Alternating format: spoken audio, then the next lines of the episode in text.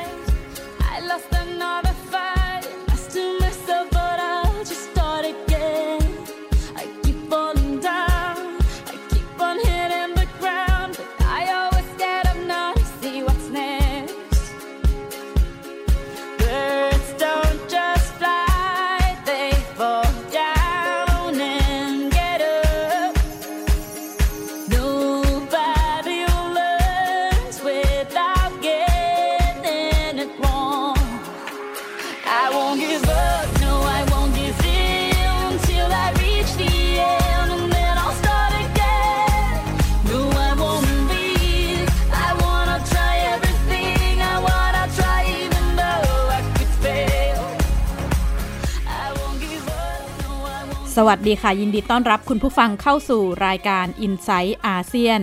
ดิฉันชลันทรโยธาสมุทรทำหน้าที่ดำเนินรายการ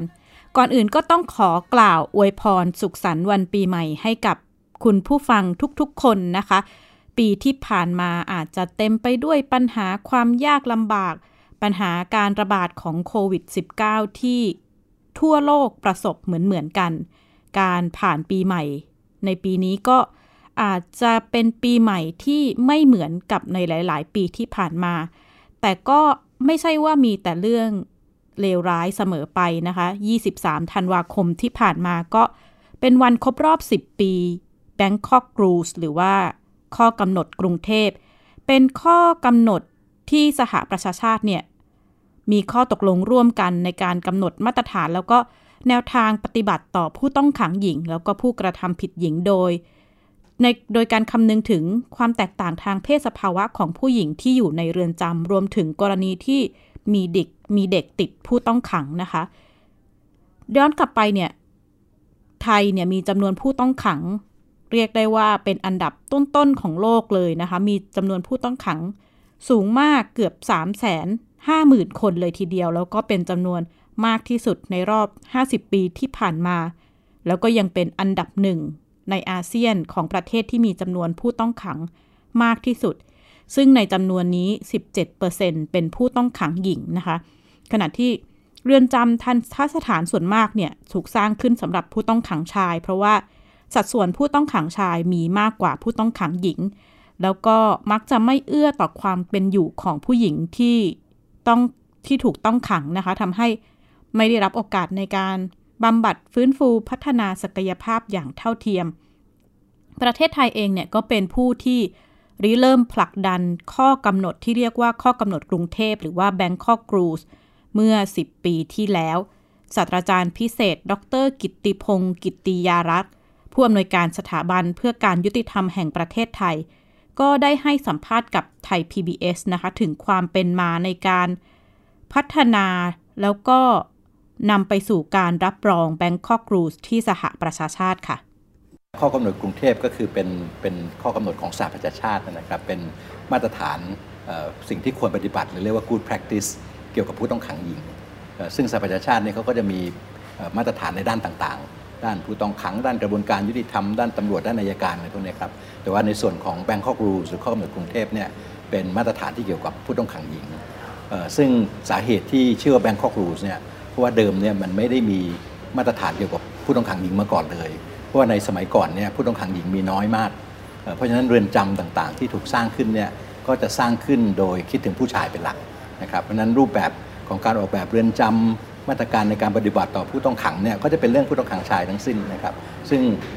แบงคอกรูเนี่ยเป็นเหมือนกับเป็นการปฏิวัติกระบวนการยุติธรรมในระดับหนึ่งเลย แล้วก็เปิดช่องของการทำให้สิทธิของผู้หญิงในกระบวนการยุติธรรมเนี่ย ได้รับความสนใจมากยิ่งขึ้น เพราะฉะนั้นตรงนี้ก็เป็นเป็นสิ่งสำคัญที่ประเทศไทยมีส่วนเข้าไปเกี่ยวข้องครับ ซึ่งตรงนี้น่าภาคภูมิใจมากสำหรับประเทศไทย เพราะว่ามันเริ่มมาจากโครงการเล็กๆเลยนะครับเมื่อเมื่อสิบกว่าปีก่อน เป็นโครงการเล็กๆ ของสมเด็จพระเจ้าลูกเธอเจ้าฟ้าพัชรกิติยาภาทที่เกี่ยวกับผู้ต้องขังหญิงเพราะทรงสนพระไทยเรื่องผู้ต้องขังหญิงเนี่ยมายาวนานแล้วนะครับตอนทรงศึกษาจบแล้วกลับมาประเทศไทยใหม่ๆเนี่ยท่านก็ทรงเริ่มโครงการเล็ก ๆ โครงการหนึ่ง ภายใต้ชื่อว่าโครงการกำลังใจนะครับแล้วก็มาดูแลแม่และเด็กในในเรือนจำก็คือผู้ต้องขังซึ่งตั้งครรภ์นะครับแล้วก็ผู้ต้องขังซึ่งมีลูกเล็ก ๆ ติดอยู่ที่จะต้องเข้าอยู่ในเรือนจำนั้นตรงนี้ก็เป็นจุดเริ่มต้นพอเราได้รับการทาบทามจากต่างประเทศว่าอยากให้ประเทศไทยขับเคลื่อนเรื่องนี้ต่อ เพราะผู้ต้องขังหญิงเนี่ยไม่เคยมีมาตรฐานมาก่อนเลย มาตรฐานก่อนหน้านั้นเนี่ยเป็นมาตรฐานผู้ต้องขังเมื่อปี 1955 เมื่อหลายสิบปีก่อนนะครับ ไม่มีความคิดในเรื่องของผู้หญิงเลย ไม่มีแนวคิดเรื่องเพศสภาวะเรื่องอะไรไม่มีเลยนั้นตรงนี้เราก็เลยกลับมาคิดว่าเออน่าจะถึงเวลาแล้วล่ะ ที่จะรณรงค์เรื่องนี้ให้เกิดการเปลี่ยนแปลงอย่างจริงจังเราก็เลยคิดเล่นๆตอนนั้นว่าเอ๊ะถ้าเราลองทดลองทำดูเชิญผู้เชี่ยวชาญมาร่วมกันร่างในประเทศไทยโดยไทยเป็นเจ้าภาพเนี่ยถ้าสำเร็จจริง ๆ ก็อาจจะเรียกว่าแบงคอกรูสก็ได้นะ ตอนนั้นก็คิดเล่นๆเมื่อสิบกว่าปีก่อนนะครับซึ่งในช่วงนั้นด้วยพระบารมีเราก็เชิญผู้เชี่ยวชาญมาจากทุก ภูมิภาคทั่วโลกเลย ก็มาร่างกันที่ประเทศไทยที่กรุงเทพนี่แหละครับ แล้วก็รณรงค์กัน 2 ปีในทุกภูมิภาค ตอนนั้นก็เสด็จรณรงค์ด้วยพระองค์เอง จนในที่สุดเนี่ยเมื่อวันที่ 21 ธันวาคมเมื่อ 10 ปีก่อนนะครับมาตรฐานขั้นต่ำแบบนี้ก็ได้รับการรับรองโดยสมัชชาใหญ่สหประชาชาติ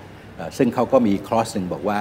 เพื่อให้เกียรติประเทศไทย ซึ่งเป็นผู้ริเริ่มและรณรงค์เรื่องนี้ก็ขอขนานนามข้อกำหนดนี้ว่าข้อกำหนดกรุงเทพ ซึ่งอันนี้ก็เป็นที่มาของข้อกำหนดกรุงเทพ ซึ่งเริ่มเมื่อ 10 ปีก่อนครับ เมื่อประเทศสมาชิกสหประชาชาติ รับรองข้อกำหนดนี้นะคะ ก็มีการนำแนวทางไปประยุกต์ใช้ในประเทศต่างๆ แล้วก็โดยเฉพาะในหลายประเทศในอาเซียน ในอาเซียนเองเนี่ยไทยไม่ใช่ประเทศที่มีจำนวนประชากรเยอะที่สุด แต่กลับกลายว่าเป็นประเทศที่มีจำนวนผู้ต้องขังมากที่สุด รองลงมาคืออินโดนีเซียนะคะ มีจำนวนผู้ต้องขังทั้งสิ้น ราว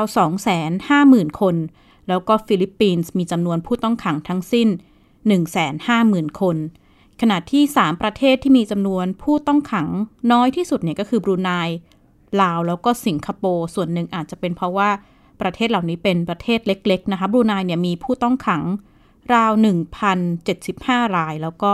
ลาวมีผู้ต้องขังประมาณ 8,000 ราย ขณะที่สิงคโปร์เนี่ยมีผู้ต้องขังอยู่ที่ 11,000 ราย ทางด้านผู้อำนวยการสถาบันเพื่อการยุติธรรมแห่งประเทศไทยเนี่ยก็ได้เล่าให้ฟังถึงการที่ประเทศอาเซียนนำแนวทาง Bangkok Rules ไปใช้แล้วก็ประยุกต์ใช้ในมาตรการในเรือนจำของประเทศตนเองค่ะ ระดับ region เนี่ยเราก็จัดการฝึกอบรมมาตั้งแต่ปี 59 ระดับสูงที่เป็นผู้ผู้บริหารระดับสูงในกระบวนการยุติธรรมโดยเฉพาะในราชทัณฑ์ในภูมิภาคเนี่ย 12 ประเทศ เราได้ถึง 200กว่าท่านแล้วนะครับมีระดับที่เป็นผู้บริหารระดับสูงมากมาย ซึ่งอยู่ในหลาย ๆ ประเทศ ซึ่งต่อมาท่านเหล่านั้นเนี่ยก็นำเอาข้อกำหนดเหล่านี้ไปใช้ในบ้านของท่านเอง ยกตัวอย่างเช่นที่กัมพูชานะครับเราก็ได้ระดับรองอธิบดีมาอบรมในหลักสูตรที่ประเทศไทยเนี่ยนะครับเราก็มีข้อสิ่งที่ว่าให้ท่านลองทำว่าท่านอยากทำอะไรในประเทศของท่านตั้งแต่ท่านมาอบรมที่เราท่านก็บอกท่านอยากเอาโมเดลของของเราเนี่ยไปใช้ที่ที่กัมพูชานะครับ วันนี้เราก็มีเรือนจำที่เรียกว่า CC CC2 Correction Center 2เนี่ยนะครับเป็นเรือนจำหญิงที่ใหญ่ที่สุดของกัมพูชา ซึ่งเราก็เข้าไปร่วมในการออกแบบในการที่จะฝึกอบรม training ที่กัมพูชานะครับที่อินโดนีเซียก็มีหลักสูตรอบรมที่เราไปทำเรื่องการอบรมให้ในประเทศอินโดนีเซียเลย แล้วก็มีผู้บริหารของอินโดนีเซีย ซึ่งทำงานวิจัยร่วมกับเราต่างๆ มากมายเพราะนั้นที่ผ่านมาในระดับระหว่างประเทศเนี่ย เราก็ทำไปเยอะมากทั้งในเรื่องการอบรมออนไลน์ ไปอบรมในประเทศของเขาทำงานวิจัยว่าผู้หญิงซึ่งเข้ามาสู่ในเรือนจำเนี่ยเขามีวิถียังไงที่เข้ามาอยู่ในเรือนจำซึ่งอันนี้น่าสนใจมาก ในไทยหนึ่งในปัญหาที่หลายฝ่ายกังวลนะคะคือการที่ผู้ต้องหาล้นเรือนจำเรือนจำในไทยเนี่ยถูกออกแบบมาเพื่อรองรับคนประมาณ 2 0 0แสนคนเท่านั้น แต่ว่าขณะนี้ผู้ต้องขังในไทย ก็เกือบจะถึง 3 5 0 0 0 0 คนทำให้สภาพความเป็นอยู่ในเรือนจำค่อนข้างน่ากังวลนะคะ แล้วก็แม้แต่ละปีเนี่ยจะมีผู้พ้นโทษออกมาจำนวนมาก แต่ว่ามีข้อมูลระบุว่า 1 ปีหลังพ้นโทษ 15%ของผู้ที่พ้นโทษออกไปเนี่ยเกิดการกระทำผิดซ้ำแล้วก็ภายใน 3 ปีหลังพ้นโทษ 32ประเทศพบทำผิดซ้ำแล้วก็ต้องกลับเข้ามาสู่เรือนจำ หนึ่งในปัจจัยสำคัญที่ได้รับการสะท้อนมาคือการขาดโอกาสในการหาอาชีพของผู้ที่พ้นผิดหรือว่าได้ออกจากเรือนจำไปแล้วนะคะ ไทย PBS ได้พูดคุยกับอดีตผู้ต้องขังที่พ้นโทษออกมาแล้ว เธอชื่อจอย เธอถูกจำคุก 8 เดือนด้วยข้อหารักทรัพย์นะคะ แต่ว่าเธอบอกว่าเป็น 8 เดือนที่เปลี่ยนชีวิตของเธอทั้งชีวิต เริ่มจากที่เข้าไปเป็นตัวแทนจำหน่ายเครื่องใช้ไฟฟ้าเพื่อที่จะสร้างรายได้ให้กับครอบครัว แต่ว่า กลายเป็นว่าประสบปัญหาเมื่อมีค่าใช้จ่ายสูงกว่ารายรับค่อนข้างมาก เธอกับสามีก็ตัดสินใจนำแอร์ที่ขายเนี่ยไปฝากให้กับคนรู้จักเพื่อว่าแลกกับเงินหมุนเวียน 10,000 บาท แต่ว่าสุดท้ายเนี่ยเมื่อเธอจะไปไถ่แอร์คืน คนรู้จักบอกว่าเอาไปใช้แล้วเอาไปให้คนอื่นแล้วทำให้เธอกับสามี ถูกตั้งข้อหาขโมยของจากบริษัท แล้วก็ต้องเข้าสู่เรือนจำวันแรกที่จอยได้รับการปล่อยตัว เธอเล่าให้ฟังว่าลูกคือสิ่งแรกที่เธอนึกถึง จากนั้นความกังวลที่ตามมาคือการยอมรับจากสังคมรอบข้าง ก็ทำยังไงก่อนให้อยู่ได้โดยที่คนอื่นเขาไม่ต้องมามองเราว่าเป็นคนแปลกไม่ต้องให้เขามองความแตกต่างของเราว่าเรามาจากที่ไหน ปรับตัวเองในบ้านก่อน การใช้ชีวิตในบ้านก่อน มันใช้เวลาช่วงหนึ่งเลย ไม่กล้าออกไปมองใครนะ เราต้องเข้าใจตัวเองว่าเรา เรา เราออกมาจากไหนเราจะย้ำเตือนในตัวเองก่อน ซึ่งครั้งแรกที่ว่าเราเราอยู่ข้างในอะออกมาเราเฮ้ยจะต้องอยู่ได้งุนงี้งั้นแต่จริงไม่ใช่เราเพราะเราอยู่นั่นมันนานพอสมควรอะข้างนอกมันเปลี่ยนไป สังคมข้างนอกเขามองเราเปลี่ยนไป ซึ่งวันแรกที่ออกไปเผชิญโลกข้างนอกเนี่ยเออเขามองเราแปลกอะจนจนเราอายตัวเองอะต้องกลับมาอยู่บ้านแล้ว ไม่กล้าออกไปอีก แล้วเขาจะมองทำไม เราก็กลับมานั่งคิดนอนคิดนอนนอนคุยกับแฟน เพราะว่าเรามีความรู้สึกที่เหมือนกัน อะไรที่มันเหมือนกัน เราต้องไปจองจำเหมือนกัน ก็จะปรับกันสองคนเราก็จะคุยกันสามีภรรยาตกลงกันเฮ้ยลองไปขี่รถเล่นรอบๆดูก่อนไหมดูเขาว่ามองเรายังไงกันบ้างอะไรอย่างเงี้ย ไปเช็คเรตติ้งก่อนเอาง่ายๆเช็คเรตติ้งดูว่าเฮ้ยเขาโอเคกับเราไหมวะเราก็พยายามทักหาเพื่อน พูดถึงปมด้อยของเราก็แล้วอะ รู้ไหมว่าเราไปอยู่ไหนมาอะไรเงี้ยมันก็บอกว่ารู้ก็คิดถึงอยู่ เพื่อนๆทุกคนคิดถึง อยากจะเข้าไปหาแต่ไปไม่ได้ ไม่มีโอกาสที่จะได้คุย มันติดต่อไม่ได้ มันยากมากกับการที่จะสื่อสารกัน เขียนจดหมายก็นานเป็นเดือน ซึ่งมันมันมันไม่ต้องการนั้นอยากเจอกันมากกว่า รอทุกคนรอ รอเองกลับมานะอะไรเงี้ย เพื่อนเพื่อนก็ยังคิดถึงเออเราก็รู้สึกอ มีคุณค่าขึ้นน่อยหนึ่งเพื่อนก็เข้ามาพูดทุกครั้งในแชทในอะไรข้อความส่งกำลังใจให้เราตลอดเฮ้ยมึงต้องอยู่ให้ได้สิ คิดมากทำไมคนอื่นยิ่งกว่าเราอีกมึงดูสิเนี่ยในข้าวในอะไร มันยิ่งว่าอีกทำไมเขายังอยู่ได้เลยโถเรื่องแค่นี้ทำให้เรามีกำลังใจ อยู่ต่อ ลูกก็บอกโอ้แม่ คิดอะไรมากคนอื่นเขาก็ไม่ได้อะไรกับเราแต่แม่เป็นคนคิดเยอะ จอยจะเป็นคนที่คิดเยอะจริงๆ คิดทุกทุกเรื่องทุกทุกซอกทุกมุม ถ้าลูกถ้าคนในครอบครัวที่จะรู้เลยว่าจอยเป็นคนทุกที่ทุกจิก ชอบคิดลึกคิดไปเอง จนตัดสินใจ เราลองไปเที่ยวหาเพื่อนดูบ้างดิ ไป ไปหาเพื่อนดูไปหาคนนู้นคนนี้ดูการตอบรับของเพื่อนอะไรก็ โอเค สังคมโอเค ฉันอยู่ได้ ทุกวันนี้ฉันอยู่ได้ ฉันมีอาชีพ ฉันอยากทำงาน ฉันรับจ้างคนอื่น ได้เหมือนคนอื่นปกติแหละ จนวันเนี้ยยากจะมีอาชีพเป็นของตัวเองอีกแล้ว ซึ่งจะเป็นอาชีพของเราเองที่เราเริ่มเองไม่ต้องให้ใครมันเริ่มให้ มันเป็นจุดประกายให้เรา ยืนได้ เราขายได้ของที่เราทำเราขายได้ คนอื่นตอบรับดี ฉันอยู่ได้ เช่นเดียวกับอดีตผู้ต้องขังที่พ้นโทษหลายคนนะคะการ เดินหน้าเข้าไปสมัครงานกับหน่วยงานราชการหรือบริษัทต่างๆ เนี่ยแทบจะเป็นไปไม่ได้ เพราะว่าถ้าสังเกตมักจะมีการกำหนดคุณสมบัติว่าคนที่จะมาสมัครงานก็ต้องไม่เคยเป็นผู้ต้องโทษ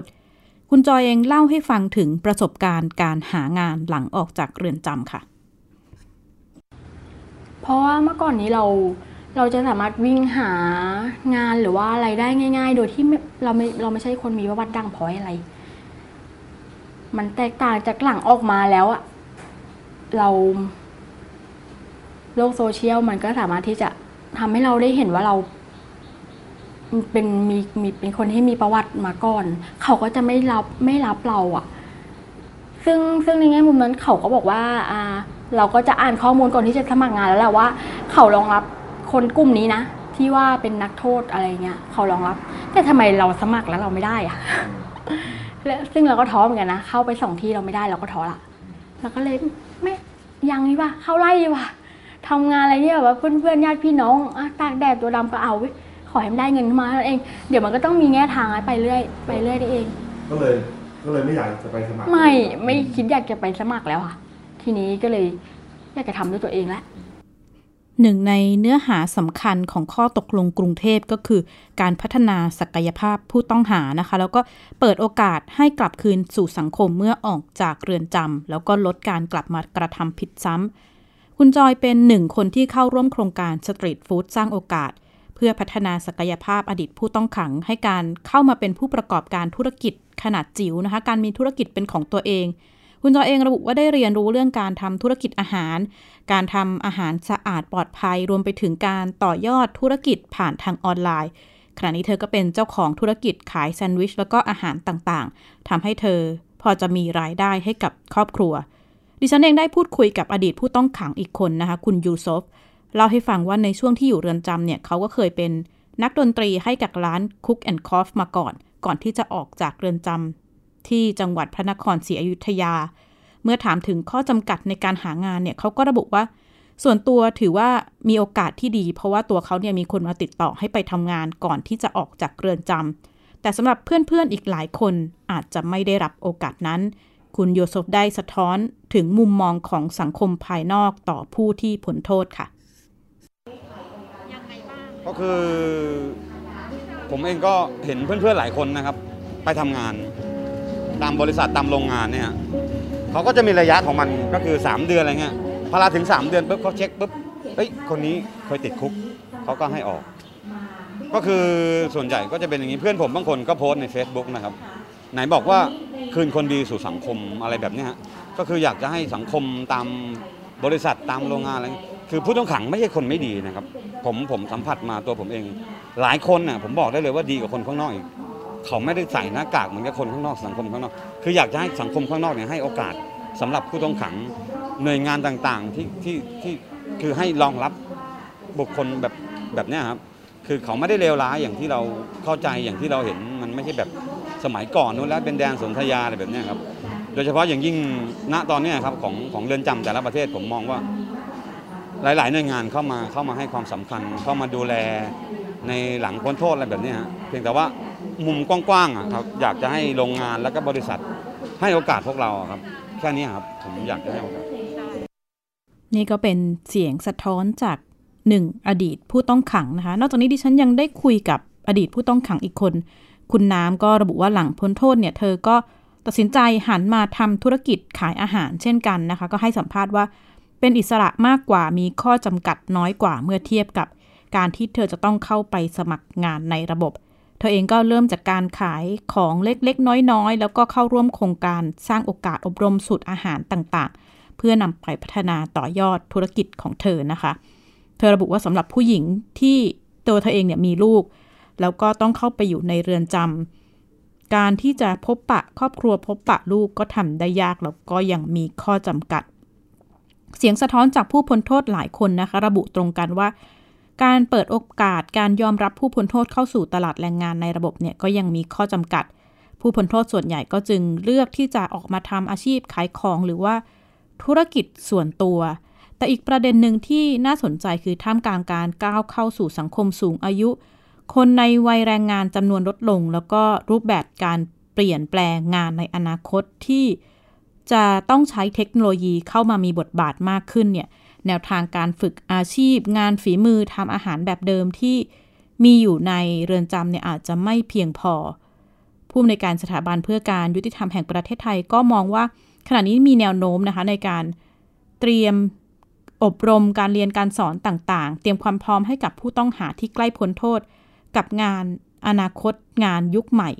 หนึ่งในโครงการที่น่าสนใจคือการสร้างนวัตกรรมทางอาชีพด้วย ความรู้ด้านดิจิทัลเทคโนโลยีให้กับผู้กลุ่มผู้ต้องขังที่ใกล้จะพ้นโทษนะคะ คุณทิศนาทิติศักดิ์สกุลกรรมการบริหารผู้ร่วมก่อตั้งบริษัทโนบูโรแพลตฟอร์มเนี่ยเล่าให้ฟังถึงการที่นำโครงการ สร้างโอกาสงานดิจิทัลเข้าไปอบรมให้กับผู้ต้องขัง หนึ่งในคำถามที่หลายคนสงสัยว่าเอ๊ะคนในเรือนจำในที่ต้องขังเนี่ยเขาจะได้เข้าถึงเทคโนโลยีหรือเปล่า ค่อนข้างมีช่องว่างการเข้าถึงเทคโนโลยีนะคะ ผู้ต้องขังเนี่ยจะแบ่งออกเป็น 2 กลุ่ม กลุ่มแรกคือกลุ่มที่กำลังจะพ้นโทษ ซึ่งหมายความว่าพวกเขาอยู่ในเรือนจำมาค่อนข้างนาน 3 ปี 10 ปี แล้วก็ด้วยระเบียบของเรือนจำเนี่ยทำให้กลุ่มเหล่านี้ไม่สามารถเข้าถึงไม่สามารถแตะต้องอุปกรณ์อิเล็กทรอนิกส์ใด ๆ เพราะฉะนั้นเมื่อเขาพ้นโทษออกมาเนี่ยมาสู่ในสังคมที่ระบบต่างๆ เปลี่ยนไปแล้วมีการใช้งานเทคโนโลยีมากขึ้น การอบรมการเรียนการสอนงานฝีมือแบบเดิมอาจจะไม่ตอบสนองก็เลยมีที่มาของโครงการ อบรมเพิ่มศักยภาพ ผู้ต้องขังที่ใกล้พ้นโทษเนี่ยในเรื่องของความรู้ด้านดิจิทัลต่างๆ แต่ว่าใช้รูปแบบการอบรมผ่าน อธิบายผ่านกระดาษแทนการที่เอาอุปกรณ์เทคโนโลยีต่างๆ เข้าไปให้ผู้ต้องขังใช้นะคะ ก็มีการในเรื่องของอบรมความรู้พื้นฐานด้านการเงินเบื้องต้น เพราะว่าเมื่อออกมาจะไปสมัครงานก็ บางส่วนมากเนี่ยเลือกที่จะเปิดร้านขายของขายของชำแทนก็หลาย ๆ คนก็มองว่าอันนี้เป็นความรู้พื้นฐานที่สำคัญ นอกจากนี้ก็มีการให้ความรู้พื้นฐานในการวางแผนจัดการด้านการเงินนะคะ ก็มีการเตรียมให้ผู้ขังรู้ว่า เอ๊ะ มีหนี้สินก่อนหน้านี้หรือเปล่า จะมีการจัดการแผนการเงินอย่างไร แล้วก็ต้องไปดูว่า สมมุติว่าบางคนเข้าเข้ามาเรือนจำด้วยข้อต้องหายาขายยาเสพติด ก็ต้องให้ผู้ต้องหาดูว่าเอ๊ะทำไมถึงต้องไปขายยา มีข้อจำกัดอะไรจะสามารถวางแผนหาเงิน จากแหล่งอื่นได้หรือไม่ก็เป็นการให้ความรู้ ผู้ต้องขังที่ใกล้จะพ้นโทษนะคะ ขณะเดียวกันเนี่ยคุณทิศนาผู้เชี่ยวชาญด้านดิจิทัลเทคโนโลยีก็มองว่า เมื่อโลกเปลี่ยนไปสู่ระบบดิจิทัล ทางเรือนจำเองก็น่าจะต้องปรับตัว แต่ก่อนเนี่ยเรือนจำอาจจะมีการสอนวาดภาพแนวไทยประยุกต์ หรือว่าซึ่งเหล่านี้ กลุ่มตลาด คุณทิศนามองว่าค่อนข้างจำกัดนะคะ แต่ว่าขณะเดียวกันเนี่ยตอนนี้เริ่มมีความต้องการในส่วนของภาพวาดดิจิทัลบ้าง หรือว่าภาพวาดสติกเกอร์ หรือว่าการทำเนื้อหาออนไลน์ต่างๆ ซึ่งขณะนี้โอกาสเหล่านี้มันมีในในการหางานในปัจจุบันนะคะ ก็เลยมีการอบรมกันผู้ผู้ต้องขังที่ใกล้จะพ้นโทษเนี่ยในเรื่องของการวาดภาพออนไลน์ต่างๆ แล้วก็ เปลี่ยนจากการวาดภาพทั่ว ๆ ไปเป็นวาดภาพดิจิทัล หรือการออกแบบการ์ตูน character ต่างๆ เพื่อที่จะเป็นการเตรียมผู้ต้องขังที่ใกล้พ้นโทษให้กับงานใหม่งานแห่งอนาคตที่จะมีขึ้นหลังจากที่เขาออกจากเรือนจำอีกหนึ่งทักษะที่คุณทิศนามองว่าจำเป็นอย่างมากนะคะในโลกยุคดิจิทัล หลังจากที่ผู้ต้องขังออกจากเรือนจำเนี่ย คือทำอย่างไรให้เขาสามารถศึกษาหาความรู้บนอินเทอร์เน็ตด้วยตัวเอง การอบรมก็จะเป็นการอบรมให้ผู้ต้องขังฝึกฝนก่อนพ้นโทษนะคะ รวมถึงทักษะในการขายของออนไลน์ การหาความรู้บนอินเทอร์เน็ตด้วยตัวเอง ซึ่งเหล่านี้ก็ถูกมองว่าจะช่วย ลดข้อจำกัดในการเดินทางเดินหน้าหาหน้าร้าน เปิดหน้าร้านรวมถึง ประหยัดต้นทุนในการเริ่มลงทุนแรกเริ่มสำหรับผู้ต้องขังที่ต้องการ เปิดธุรกิจส่วนตัวหลังที่จะพ้นโทษ นี่ก็เป็นความพยายามต่างๆ ที่เกิดขึ้น ในภาคธุรกิจต่างๆ ก็มีการมาจับมือร่วมกันนะคะ มากกว่า 40 แหล่งว่าจะเดินหน้าเคลื่อนไหวในการเปิดโอกาสให้กับผู้ต้องขังที่พ้นโทษเนี่ยเข้าสู่ตลาดแรงงานในอนาคตเพื่อลดปัญหาการที่ผู้ต้องขังกลับมากระทำผิดซ้ำแล้วก็ต้องเข้าไปอยู่ในวงเวียนการถูกจับกลุ่มคุมขังอีกครั้ง นี่ก็เป็นประเด็นที่น่าติดตามไม่เฉพาะในประเทศไทยรวมไปถึงการประยุกต์ใช้ในประเทศต่างๆ ด้วยค่ะ แล้วก็นี่คือทั้งหมดของ i n s i ซต์อาเซียนวันนี้ ดิฉันชลันทรโยธาสมุทรขอลาคุณผู้ฟังไปก่อน พบกันใหม่สัปดาห์หน้า สวัสดีค่ะ